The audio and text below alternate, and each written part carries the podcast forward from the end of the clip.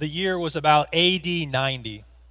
20 years earlier, the temple that had stood in Jerusalem had been absolutely leveled. The Roman Emperor Titus, along with his army, came in and absolutely leveled the central spot of worship in Judaism. The Apostle John, at this point in time, is a friend of Jesus. He's one of the only disciples still alive. In fact, many believe he was the only disciple still alive. He finds himself on this little island off the coast of what is now modern day Turkey. He's living in exile. It's about 24 miles from the shore, and he's there as a prisoner of the Empire of Rome. Rome in AD 90 is ruled by a man by the name of Domitian. Domitian was the very first emperor that required people to worship him as both God and Savior. John refused to bow his knee. Can, can you imagine standing before an emperor and being required to, to bow down and worship him as God? John, this friend of Jesus, John, the, the man who cared for Jesus' mother after he was crucified.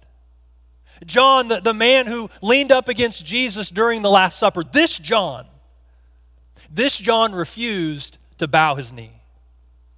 Tradition says that Domitian got a pot of burning oil and dumped it on the Apostle John to try to kill him. It sort of backfired on him, though, because the people that were there witnessing this murder, they saw that, that it didn't affect John the way that, that they thought it should have, and so they started following Jesus. Domitian thought, since he couldn't kill him, that he'd put John on this island with other criminals. And I wonder in the ancient world what it would have been like to be on a deserted island with a few other prisoners. To be there and to, to look up at the stars. I wonder if it felt like the night would never end. Like the sky just kept going and going and going. I wonder if the promise that God made to Abraham, that your descendants would be as numerous as the stars in the sky and as the sand on the seashore, I wonder if, if John walked along the shores and thought about that promise. I wonder if the silence was, was almost deafening. John, this pastor of a series of churches, is taken away from his churches. The empire rules with an iron fist. They have something that's called the Pax Romana, the, the Roman peace. But it was only peace if you were on the right side of the sword. I wonder if John starts to replay the things that he's seen Jesus do the miracles that Jesus performed, the healings, the raising from the dead, the mud on the guy's eyes that makes him miraculously see. The guy who, who carries his mat from the place where he lay crippled for years and years. And I wonder if John sits on this isolated island wondering when his miracle is going to come. 24 miles away from anything that would, in any way, shape, or form, be seen as redemption or hope. That's where we pick up our story. It's Sunday, and John's doing what you do as a disciple on Sunday morning, going to church. Revelation 1, verse 10 says, John was in the Spirit and he heard a voice. He heard a voice that said, Write this down. You wonder if, if John scrambled to find some parchment lying around somewhere and, and he began writing the words that, that, Jesus, that Jesus gave him with these, with these scarred hands, with this parched soul that we read in the letter of Revelation. It's written to a church that's in the midst of an empire. It's written to a church that, that is barely holding on. It's written to a church that, that's, that, that's seen its pastor be boiled and burned with oil. It's seen people dragged away and stuck on Roman crosses. It's seen things that we couldn't possibly imagine seeing. And this letter, before it's about any events that are going to happen in the future, it is about a person who stands above the future. Before it's about a dragon eating a virgin, whatever you take that to mean, it's about a Jesus who stands above it all. It's written to a real group of people. It's written to churches that are in the midst of an empire. It is written to churches that are trying to survive and have influence where they have absolutely no power. It's written to a group of people who are barely, barely, barely holding on. And it's written with the message that the powers that be won't always be the powers. The book of Revelation is what we're going to be studying over the next seven weeks. We're going to be studying the letters to the seven churches, which is what this whole letter is addressed to. Now, there's a little bit of debate around the letter of Revelation. And I've seen two equally damaging or dangerous approaches to Revelation. One is ignorance. That the idea is we could absolutely have no idea what this book is talking about, so let's just ignore it, right? Like in Revelation 12, there's this dragon that's trying to eat a virgin. I have no idea what we're supposed to do with that, so let's just put this letter on the shelf. Let's just put it aside and have nothing to do with it. The, the other position is obsession, where, where you become so obsessed with the book of Revelation that you treat it as like a newspaper, everything that you're reading in the newspaper, you're trying to tie to, to certain events that are happening in the world. And, people have been trying to do that for the last couple hundred centuries, and they've missed the mark. And so, if that's our approach, we're probably going to miss the mark too. So there's obsession and there's ignorance. And what I'd like to propose to you is maybe there's a different way. Maybe there's a better way to read this book. Maybe there's a way that is actually more true to what this book is intending to do. The word revelation, which is the first word in this letter that John gets from Jesus, in the Greek, it's the word apocalypse. And, and we give a negative association to that word, but it literally just means unveiling. It's as though the Spirit of God is pulling back the curtain and going, okay, so this is what's on the horizon. But more important than what's on the horizon is who is on the throne. That's what Revelation is all about. Revelation is written in a style of literature that's known as apocalyptic literature. Apocalyptic literature means that John is going to use symbols, pictures, and numbers to tell a story that is much deeper and more significant than what we see on the surface. At some points, Revelation almost reads like a graphic comic book. It's pretty interesting because we don't have a whole lot of, uh, of this type of literature around today. So it can be difficult to understand what John is talking about. But it's not difficult to understand why Jesus gives John this letter. The reason Jesus gives John this letter to give to the churches is because these churches are getting beat up. The church feels like hope is slipping away. The churches feel like they look around them and, and they go, we, we, we, we saw him. He, he was alive. We, we touched him. We, we heard him.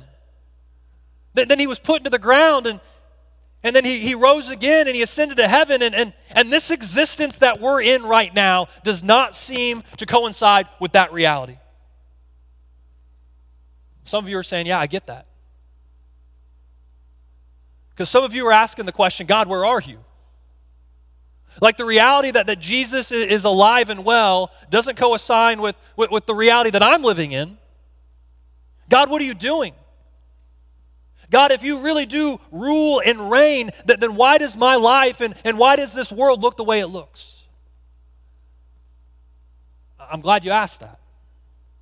I'm not sure Revelation is going to answer that question, but it's at least going to speak to it. And it's going to speak to people who have that question. So if you have your Bible, open up to Revelation chapter 1. Revelation chapter 1, and would you please stand for the reading of God's Word? This is what Jesus writes through John to the churches. Verse 1. The revelation from Jesus Christ, which God gave him to show his servants what must soon take place. He made it known by sending his angel to his servant John, who testifies to everything that he saw. That is the word of God and the testimony of Jesus Christ. Blessed is the one who reads aloud the words of this prophecy, and blessed are those who hear it and take to heart what is written in it, because the time is near. May God bless the reading of His word. You may be seated. So, two times in this opening stanza of Revelation, we're going to see that there are things that must soon take place. The time is near. And so, as we read the book of Revelation, here's just a rule of thumb. If it can fit with what happened near and soon to what John is writing, we should assume that that is what Jesus meant. Because that's what he says his intention is. Now, certainly, some of the things are future things. But some of them fit within the Roman Empire in Domitian's reign and what's going on in John's world. But make no mistake about it, he expects that we would read it, that we would hear it, and that we would do it. And just so you think that I'm not lying to you, there's a very specific audience that John is writing to. We read about it in verse 4. It says, To the seven churches in the province of Asia. That's Asia Minor. And if you jump down to verse 11, this is what he says Write on a scroll what you see and send it to the seven churches to Ephesus, Smyrna, Pergamum, Thyatira, Sardis, Philadelphia, and Laodicea. It's a network of churches that are in modern day Turkey. And it appears that these letters were intended to be taken along with the rest of the letter of Revelation and delivered to these churches. Can you imagine what it would have been like to be one of these churches and return a letter and, and receive a letter and the return address says from Jesus? That's what's happening here. This is no insignificant thing. Uh, John wants to say, I know that you've had friends who have been crucified. That they tried to boil me alive. I, I get it. We've been walking through the fire, quite literally sometimes. In fact, what John is going to say is that he's in the midst of and he is a partner with them in suffering. It, it's pressing in, it, it's the, the pressure cooker, it's, it's the instant pot of, of the first century. Okay? It, it's pressing in on these churches. It's into this situation that John writes. He wants to give hope, he wants to bring healing, he wants to bring restoration because life, real, real easily, can feel like it's the pressure cooker. There was a movie that came out a few years ago. It was called Downsizing. I haven't seen it, and by looking at the box office returns, nobody else has either. But I've heard about it, and uh, I read the plot, and it says that there's a group of scientists who find a way to, to shrink people so that their resources can go further. So they can enjoy some of the normal things, right, but, but on an elevated scale, where they take on a whole new meaning and a whole new sense of pleasure. And as I thought about that, I was like, that's how 2022 has been for a lot of people that I know. It feels like nothing's gone right, that, that the world around them grew, that fear grew, and, and they shrank. Maybe some of you feel that way. You think of the destruction and devastation caused by Hurricane Ian in, in Florida and, and, the millions of lives that have been affected. You, you think about even closer to home. You think back to this summer where there was a police officer in Elwood who was shot and killed in a routine traffic stop. You think about the, the death of, of Queen Elizabeth, and I know that she was well advanced in years, but you just think to about what she meant to, to the world and, and the stability that she brought in her reign, how she carried herself with grace and dignity, that it's a significant loss. You think about the ongoing costly war between Ukraine and Russia and, and the, the global political ramifications and implications of that. You think about the, the, the crushing effect that inflation has had on every single one of us. You think about these things, and, and then we can look at the, the current political landscape. And, and no matter which side you're on, like when, when you think about the fact that there are leaders in this world that, that have the, the keys to, to, to press a button to, to detonate a nuclear bomb, like that, that's just a scary world to live in. And so, with all this happening, here's what you can do it can make you go, man, God, where in the world are you? It feels like fear has us in the, this pressure cooker. It feels like sadness, it feels like depression. And the churches in the first century, they'd go, Yeah, I get it. I get it. And Jesus says, I've got a word for you. And John says, I've got a word for you. There's a bigger story being told, and here's the story, verse 4. Grace and peace to you from him who was, or who is, who was, and who is to come, and from the seven spirits before his throne, and from Jesus Christ, who is the faithful witness, the firstborn from the dead, and the ruler of the kings of the earth. In the first chapter alone, Jesus is mentioned by personal name or personal pronoun 32 times. So John says, I've got a word for you. Actually, better than that, I've got a name for you. If you're walking through fire, if, if you're holding on to hope and it feels like hope is a slippery thing, I've got a word for you. His name is Jesus. And here's what John wants to communicate in the, red, in the letter of Revelation. When Jesus is upsized, fear is downsized, and life is supersized. That's what he wants to say. He says, All right, you seven churches around the Mediterranean region, lift up your eyes.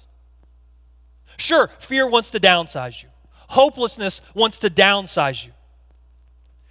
I said upsized. It's probably better to say real sized, right? This is the Jesus who walks among them. The, the text says that, that he is the faithful witness, the firstborn from the dead, the ruler of the kings of the earth. I'll say it again before Revelation is ever about a plan, it is about a person, a person who stands above it all.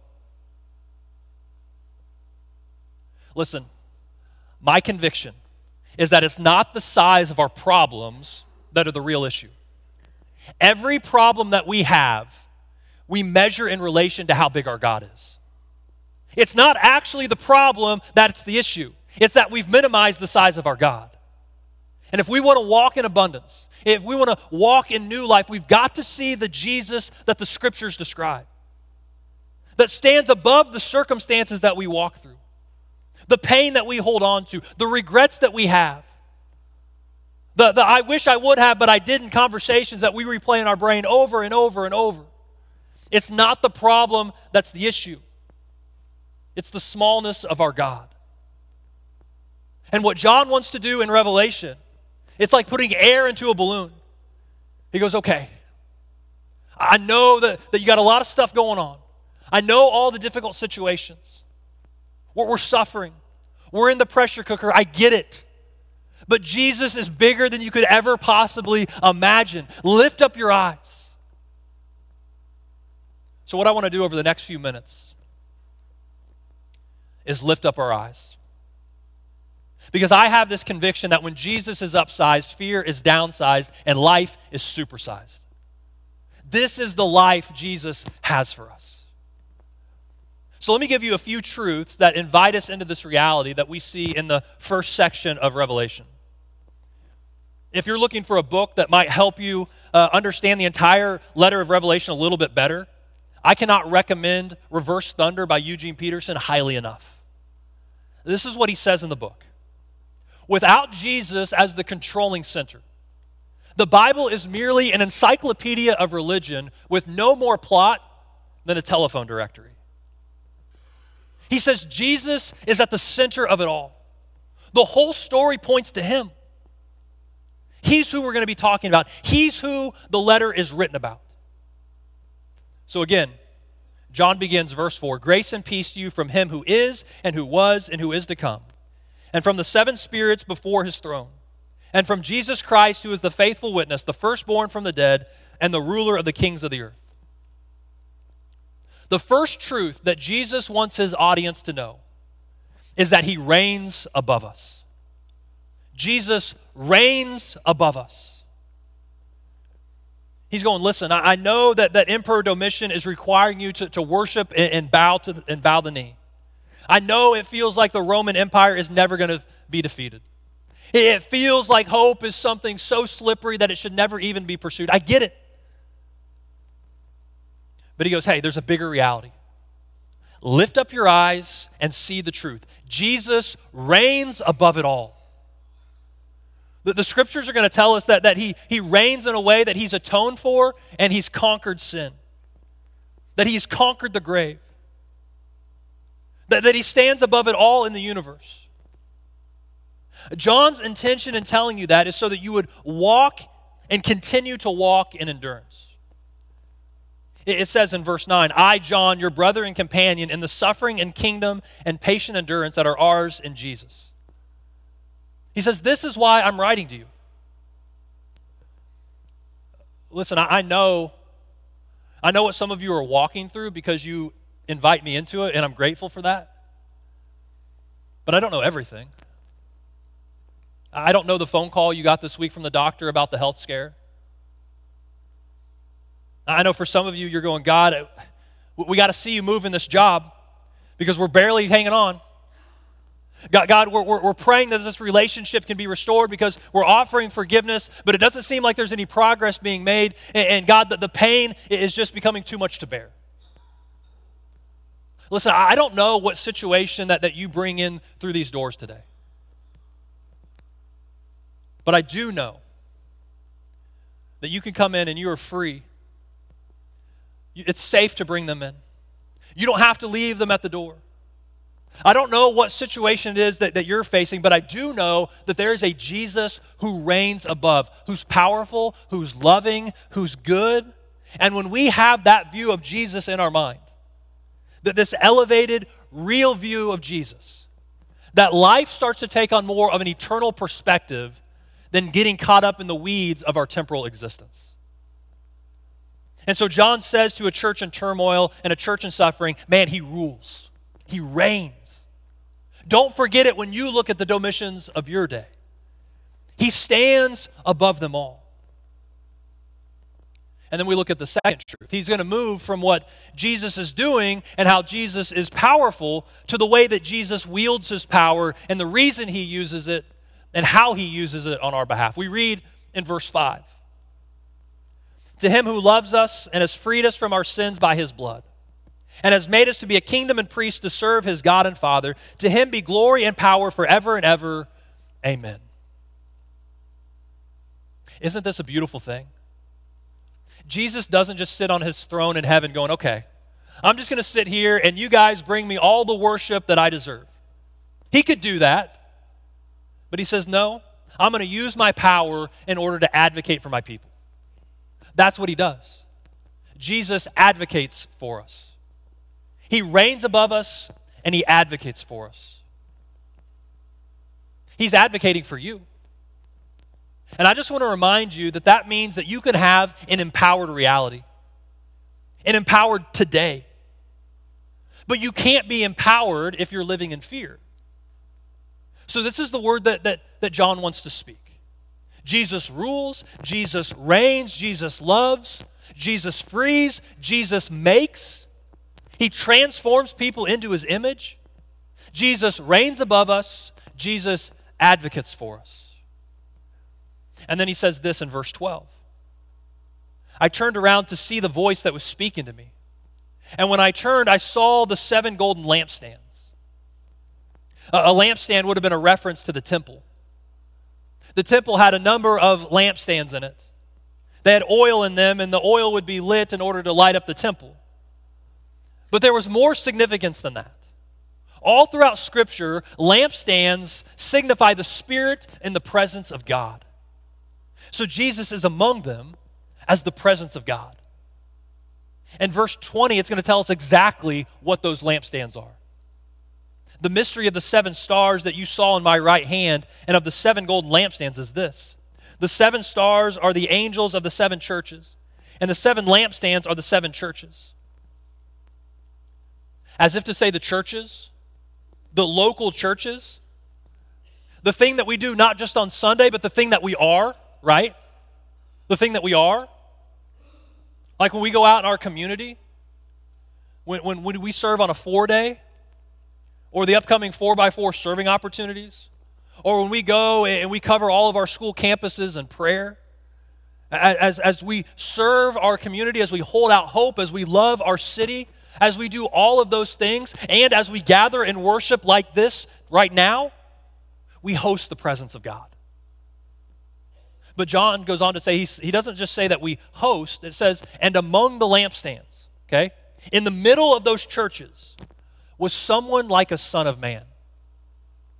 It's a reference to Daniel 7. This is Jesus' favorite title for himself. The Son of Man moves among us, he walks among us. He's above us, he advocates for us, and Jesus walks among us. He walks among us. And this really caught my heart this week. As I was working through this passage, I was struck by the reality that we can trivialize what we do as a community so easily. And, and, we can miss the fact that, that Jesus walks among us. Now, think about that for a moment. John wants to tell you what Jesus is like as he walks among us. But he doesn't stand off in the distance. Okay? Certainly he rules and he reigns and he's comfortable on his throne. But he's not averse to walking and moving and breathing among us. John tells us what he's like as he does that. As he moves among us, he's dressed in a robe reaching down to his feet with a golden sash around his chest. Uh, this is a picture of a priest. You can read about it in Exodus 29, verse 5. It's a picture of what a priest would wear when they would stand between God and humanity. When they would, they, they would be the bridge. And, and Jesus stands in our midst as the perfect bridge between us and God. He's clothed in priestly garments. Verse 14 the hair on his head was like wool, white as snow. His eyes were like blazing fire.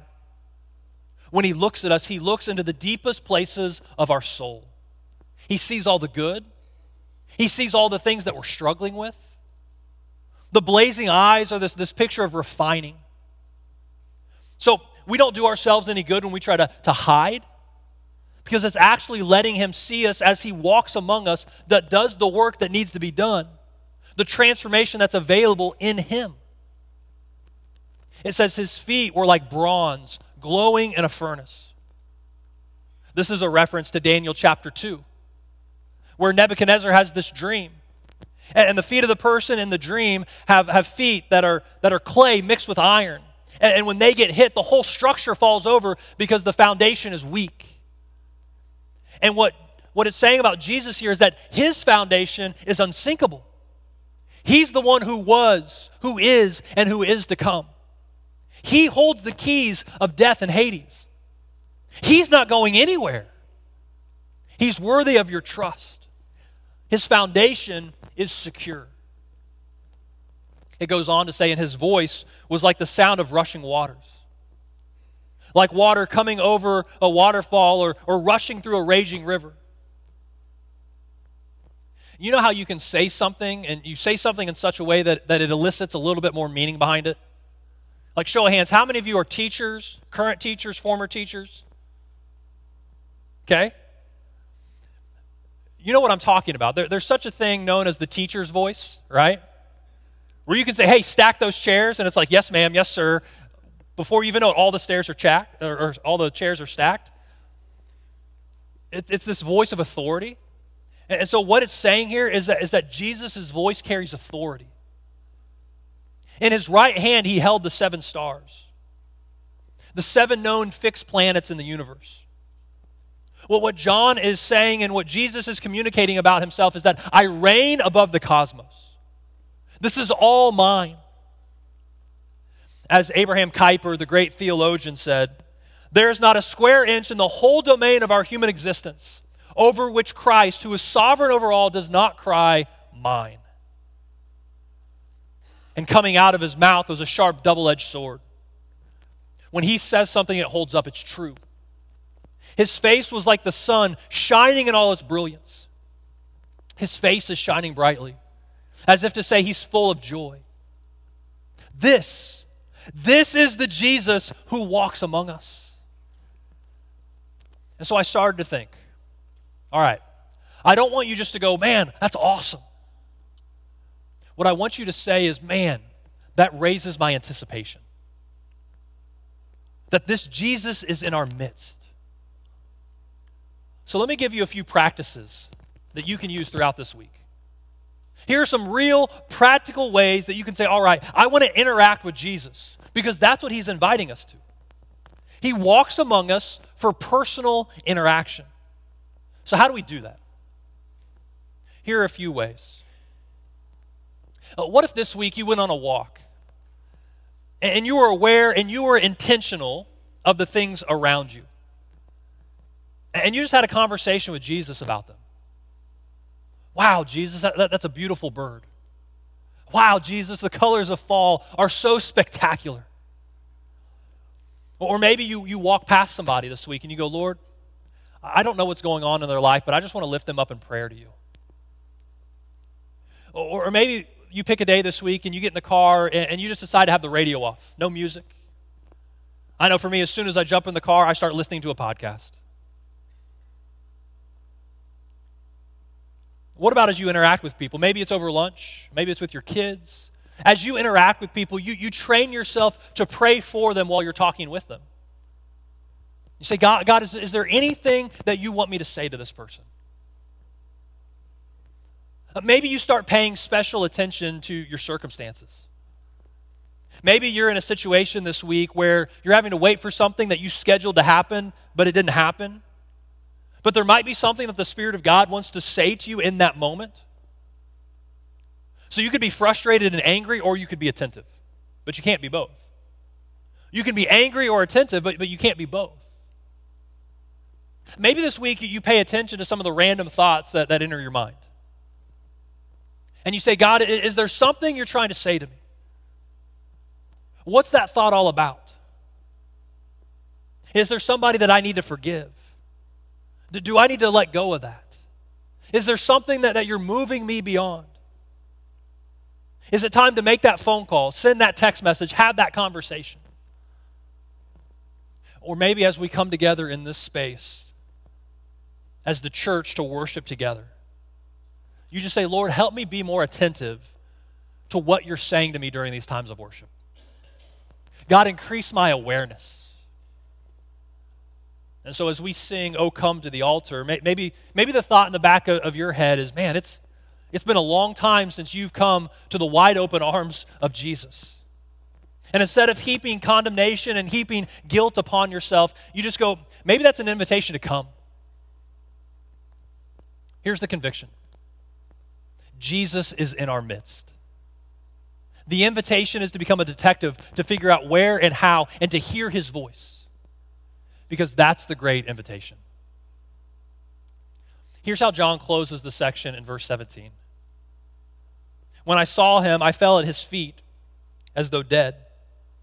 Then he placed his right hand on me and said, Do not be afraid. I am the first and the last. I am the living one. I was dead, and now look, I am alive forever and ever, and I hold the keys of death and Hades. What starts out as fear turns into worship.